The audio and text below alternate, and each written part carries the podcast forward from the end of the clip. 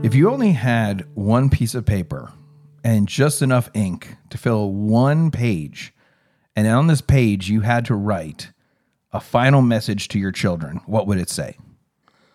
What would you put on there? What would you want them to remember forever? Certainly, most of us would leave them with an assurance of our love for them, and as Christians, a firm reminder about Jesus. But what advice would you leave them? What have you learned in your life experience that you would share so they may avoid some of your sins, pitfalls, and live life more abundantly? It is an excellent exercise and can help us identify our parental priorities. Um, Rudyard Kipling, the famous writer, um, he uh, lived from 1865 to 1936. He was the epitome of British ideals of his time. And Kipling, um, you probably know him from his famous novels and poems, uh, such as The Jungle Book, uh, Gunga Din, Rikki Tikki Tavi, among others. And he wrote something like a final word of advice to his son. His, he and his wife, in fact, only had one surviving child, a son. And Kipling wrote this powerful poem called If for him. And this is his message of wisdom to his only son. Joining me today to talk about this poem is Pastor Ruben Hernandez from Sheridan Hills Baptist Church. Uh, Ruben is a longtime friend of our school and, and, and part of our church that uh, oversees our school. And so, welcome back to the show, Ruben. Thank you for having me back. And uh, he's a parent of two, he has a son and a daughter. Um, so, Ruben, why is a poem like If so important to you as a father? Well, this um, this topic is really dear to my heart. I, I actually lost my dad when I was 11, you know, very young. And growing up as a young man, I always kind of always had that that wonder in the back of my mind. You know, am, am I making him proud? Is this what he would have done? Just kind of looking for that that fatherly um, affirmation. You know, and, and, I had men in my life that stepped in and they they really um, you know stood in the gap, as the saying goes. But that idea of like hearing you know a father's words to his son, this this poem really just kind of you know stood out. I, I actually found it as a young adult, hmm. and it it blew me away the first time I read it, and I routinely go back to it. Um, I I actually discovered not too long ago a poster, which is a famous painting, uh, "The Wanderer Above the Clouds," with mm-hmm. the words "if," but it's really just the words of the poem, and I'm kind of hoping for a Christmas present that it might be that. So mm, plug plug if if your wife is listening to this, uh, yeah, no, this is a great poem. Uh, it may not be uh, classical in the sense of something we would have heard from uh, in Latin or something from the Elizabethan era. It's certainly uh, more modern and uh, probably more accessible, mm-hmm. um, but yet the message is so important. I like you know I lost my father at 19 as well, and and it it is something that. Um, I think as fathers, we're looking and saying, okay, here we didn't necessarily have all the resources of our father our entire life, or, or I didn't particularly have a great relationship with mine. Um, so where does that put us in a deficit with our own sons mm. and our own children? And uh, this poem, "If" by Kipling, is a great tool to kind of set them on the proper proper path.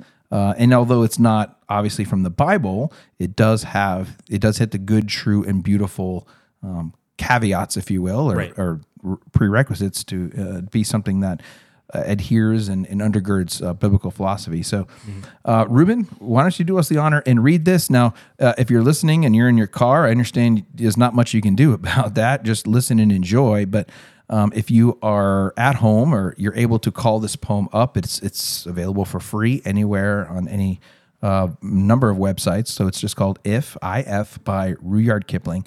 So um, if you're just listening, here is Ruben Hernandez reciting the famous poem. If you can keep your head when all about you are losing theirs and blaming it on you, if you can trust yourself when all men doubt you, but make allowance for their doubting too, if you can wait and not be tired by waiting, or being lied about, don't deal in lies, or being hated, don't give way to hating, and yet don't look too good nor talk too wise. If you can dream and not make dreams your master, if you can think and not make thoughts your aim, if you can meet with triumph and disaster and treat those two impostors just the same, if you can bear to hear the truth you've spoken twisted by knaves to make a trap for fools, or watch the things you gave your life to broken and stoop and build them up with worn out tools. If you can make one heap of all your winnings and risk it on one turn of pitch and toss and lose and start again at your beginnings and never breathe a word about your loss. If you can force your heart and nerve and sinew to serve your turn long after they are gone, and so hold on when there is nothing in you except the will which says to them, Hold on. If you can talk with crowds and keep your virtue, or walk with kings nor lose the common touch, if neither foes nor loving friends can hurt you, if all men count with you, but none too much, if you can fill the unforgiving minute with 60 seconds worth of distance run, yours is the earth and everything that's in it, and which is more, you'll be a man, my son. Wow. Well, thank you, Rubens. That was that was wonderful, and so much to unpack here. Uh, let's just start with that first stanza, um, which starts with "If you can keep your head about you." Um, what stands out to you in that first first few lines? I mean, we live in a world where people lose their heads very quickly and just lose control, and it's a sign of maturity to maintain one's composure even when everyone else is losing theirs. You know, in a moment of emergency, that that person who is a pillar of strength who can keep the, you know they keep themselves collected. They're not panicking. They're not um, they're not out of control. They're not wondering what to do. They're they're in control and, and they're they're keeping their focus. But then sometimes when people are losing their heads, they might turn around and find that one person who isn't reacting like they are, and then you know kind of dump everything on them. Um, you know, it's it's a mark of a man to maintain one's composure even when everyone else is losing theirs. Yes, and I, and I think he is he being Kipling is talking about the crowd not being your main influence. Yeah. um, like you're saying, we, we, it's not um, when everyone when you keep your head and everybody's losing theirs and blaming it on you. And I've, I'm a school administrator. I've been there. uh, I was a coach. I've been there. I've been a fine arts director. I've been there many times.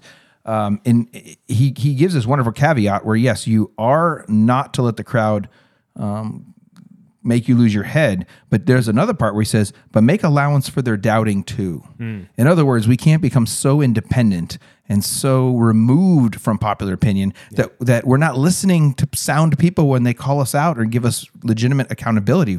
There are times when we have to make allowances for them as well and say, you know what, maybe they are right and I need to work on something. The pursuit is truth and excellence, mm-hmm. not pleasing the crowd. And, and there's a balance of confidence and humility. You know, he's saying if you can trust yourself when all men doubt you, but you're making that allowance, you, you know, you're confident in your ability, these skills that you've developed over time, but you're not full of yourself. You're mm-hmm. not thinking, oh, well, everyone else is wrong. I'm the only one that's right. It's rather, okay, are they seeing something that I'm not? Mm-hmm. because there can be and, and as America there can be a there can be a a a false independence. There can be an independence that can be detrimental. It can even be a wall between us and the Lord because we're thinking we don't need him anymore and as Americans um, that's one of the great things about our country. The people who came here whether it was in the 18th century or even the immigrants coming today they had to have an independent strong nature to make it here and make it in this country. And so, yes, that's a wonderful quality, but can also be uh, an impediment. Um, And really, our focus should be on Christ and what is uh, most important to. I, I love it also when he says, "If you can wait and not be tired by waiting." Um, in this modern society, we struggle to wait just a few seconds while a video buffers. Yeah. and all of a sudden, that's the end of the world, right? Um, Do you remember dial up? oh yeah. Um, the people listening who are under 25 probably don't. They have no idea what that is. No idea what dial-up is. Uh, but yeah, like we cannot be uh, tired of waiting and lied about and not deal in lies and being hated don't give way to hating. That is such a an issue in our world right now where you are pretty much put on into different camps and told to hate one another. There's a lot of philosophies out there that are promoting hate and that's uh and there will be those that hate us we know as christians sometimes right there will be those who are against us but we should not be responding with hate Yeah. Like we shouldn't stoop to the level of the people that are trying to drag us. You know, you know, you're being lied about. No one lo- wants to be lied about, but we need to remain above that. You know, mm-hmm. as as Christians, you know, our character needs to be above that. We cannot stoop down to the sinful actions of others just because they did it first. It's remaining remaining steadfast in in the truth. and that's that's sort of the opposite of the world's idea of the end justifies the means and as christians we would say that's not true That is not true. And so, uh, and he wraps it up by saying, and yet don't look too good nor talk too wise. Uh, it seems just a very blanket, humble statement of let's just not be gaudy. Let's not make this about us. Not be stuck up. So, stanza two, which begins with, if you can dream and not make dreams your master. That's kind of interesting because uh, I thought we were supposed to chase our dreams at all times, right?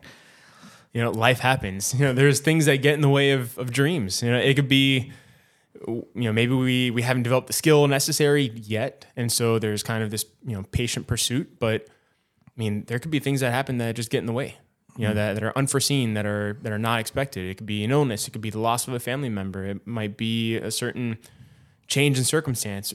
There's a lot of things that can that can get in the way of wh- the dreams that a person is pursuing. Hmm. But if your dream is your master, that's your world is ending at that moment. You know, there's this measure of adaptability that is that is a mark of mature manhood or even womanhood.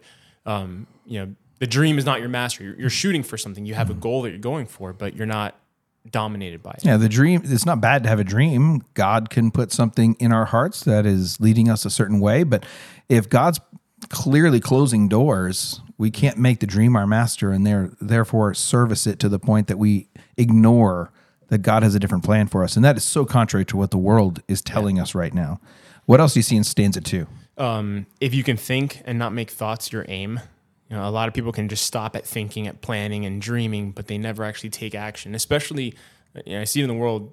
Some people are go-getters, but then this is kind of a this lights a fire into those people that just want to sit back and wait for things to come after them. You know, it's not just about making these thoughts or you know thinking lofty thoughts or philosophizing, but what are you doing about it?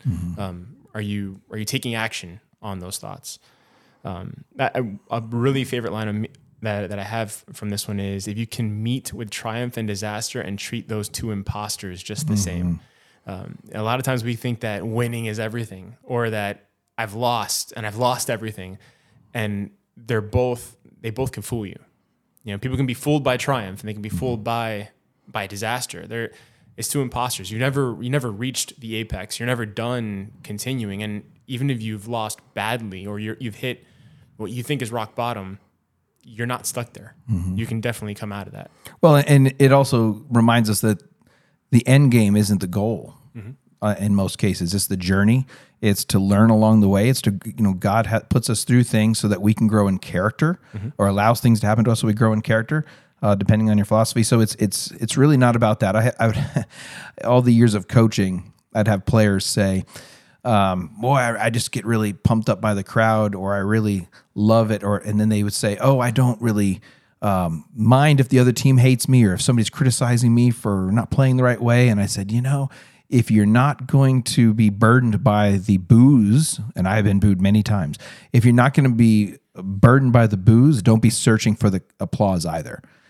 They're both imposters, and Kipling's very clear about that. It's they're both imposters, and that is not our game. Uh, that is not our goal or our aim to uh, have triumph or disaster.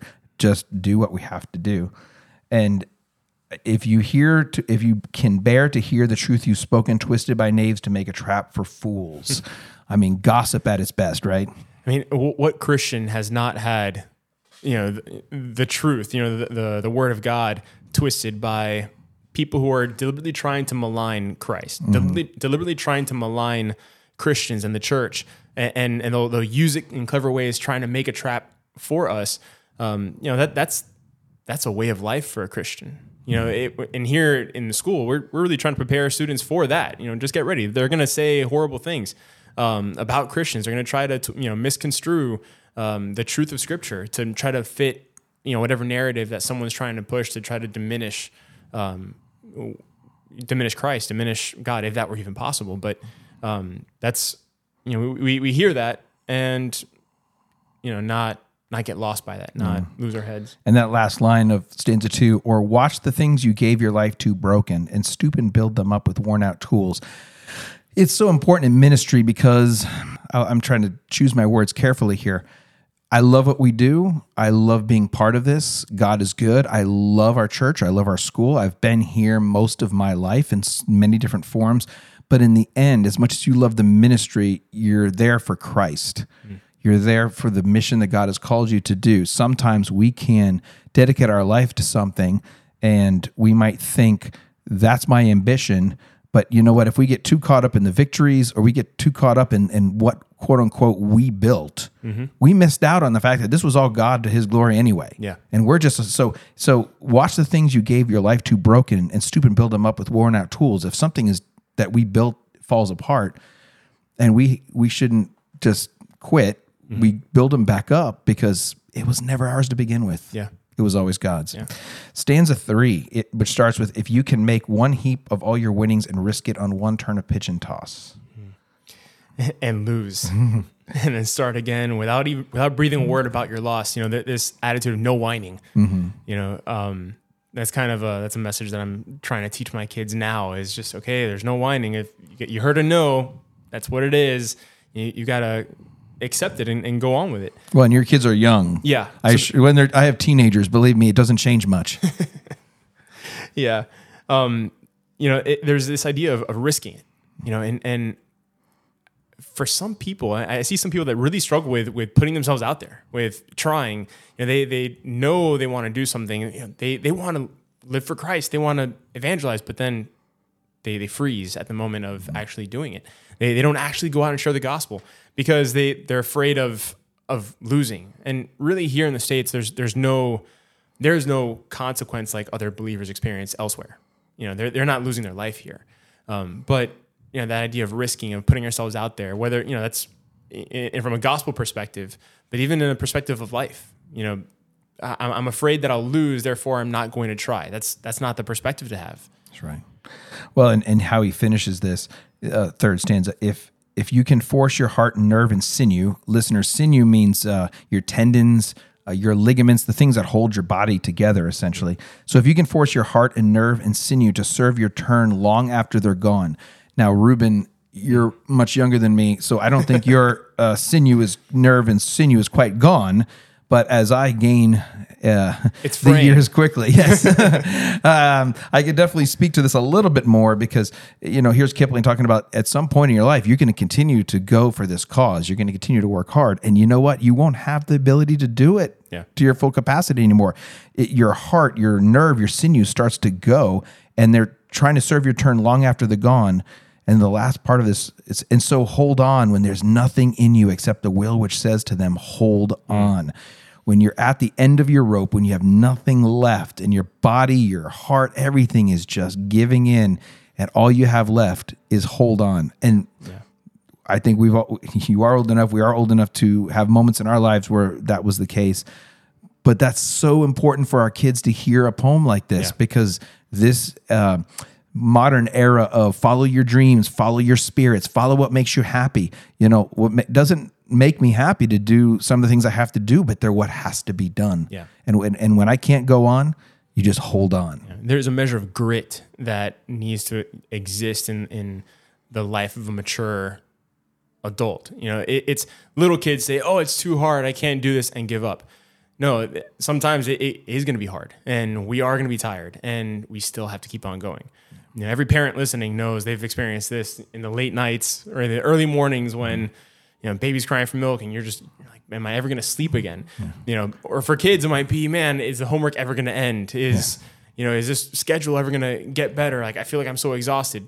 There, there's still a little more in the tank. There's always something you can give. Mm-hmm. You know, of course, mindful of value of rest, but you know, a lot of times we we think that we're done before we really are. Right. And and Rudyard Kipling is telling his son, no, there's you, you still can hold on a little bit longer. There's still a little more you can get. I see our producer Alex laughing. He has two very young children and a third on the way, and so he knows all what it is. Right, those late nights when uh, sleep is elusive, Yes. and you have to just hold on. Um, here we are in the last stanza. If you can talk with crowds and keep your virtue, or walk with kings nor lose the common touch. I mean, that right there is something that all of humanity has struggled with, and here in our very prosperous, blessed America, uh, we don't do necessarily a great job of this here. Yeah. And I think for Christians, I mean, this this line, just thinking in terms of Christian worldview and and this poem, um, you know, sometimes we can get pulled by the crowd. You know, there's that virtue. There, we stand as representatives, as ambassadors of Christ. There is a certain way that we are expected to live, Now, the crowds are not following Jesus. The crowds are not following Christ. And so, if you can talk with crowds and keep your virtue, keep that character, not compromise on on the truth of Scripture, or walk with kings but not lose the common touch. You know, there's also the flip side where some people get so um, they're, they're around Christians so often they forget what it's like to be around a non-believer. They forget what it's like to be around someone who is struggling. You know, they're, they're with people that are in in a good season of life, but they've forgotten what it's like to relate with someone who's not there. That's right. Well, and our goal isn't to walk with kings, right? That, that but that's contrary again to the world. They would think be a king, act like a king, Right. And and that's what our goal is. Nope, that's not our goal. Our goal is to serve Christ and not lose the common touch. The only king Amen. who never lost the common touch. That's right. While he was on earth, that's right. If neither foes nor loving friends can hurt you, if all men count with you, but none too much, um, that is also a little opposite of the world's values right now. Yeah. Um, you know, a lot of people can can be they can put so much stock into their friends, into um, what other people say about them that that it can hurt them. You know, that there is a certain mark of maturity that we stand aloof to that. You know, foes can't hurt me, friends can't hurt me because I'm centered on something else that is not them. Mm-hmm. Um, or you know, people if all men count with you, but not too much. You know, this n- not trying to please everyone. We don't do things to please man. Mm-hmm. If if I'm seeking to please the Lord, that's the only person who really matters. And mm-hmm. some people might be disappointed by that or disappointed by how I live in my pursuit of pleasing Christ, but who cares? You know, Jesus is more important and his perspective is more important. Well, and if all men count with you, but none too much, we need to be there for others. Mm-hmm. But then it gets to the point where it can turn enabling. Yeah. And that's that moderation. I mean, one of the themes of this entire poem is moderation and not getting swayed too much on either side. And yes, people should be able to count on us. You know, there, there are people on my phone that if I, well, when I've had crisis in my life, they're the people I call first. And some of them live four or five states away. And I know if I need them, they're on a plane. And they, they'll, it's a three hour flight and they'll somehow be here in 30 minutes. I don't know, you know, but, but yet the idea that you don't, um, they don't count on you too much. There's, there's again, that balance. Right. And here's the final, uh, very powerful ending of this poem. If you can fill the unforgiving minute with 60 seconds worth of distance run, our cross country team loves that, right? um, yours is the earth and everything that's in it, and which is more, you'll be a man, my son. What do you think of that? I mean, just making the most of the time. You know, there that is the one resource we don't get back. You know, a minute will not forgive you. You can't rewind a second more. It's you have the time that you have, and therefore make the most of it. You know, as Scripture says, you know, making the most of the, of the time, for the days are evil. I mean, today it's it's almost stating the obvious. You look around, and, and there is great evil in the world. So we have a limited time. We don't know how much time we have. We know we have now, we might have the next minute. So we need to be engaged and using this resource that God has given us to do whatever He's called us to do here on earth and and to make the most of it.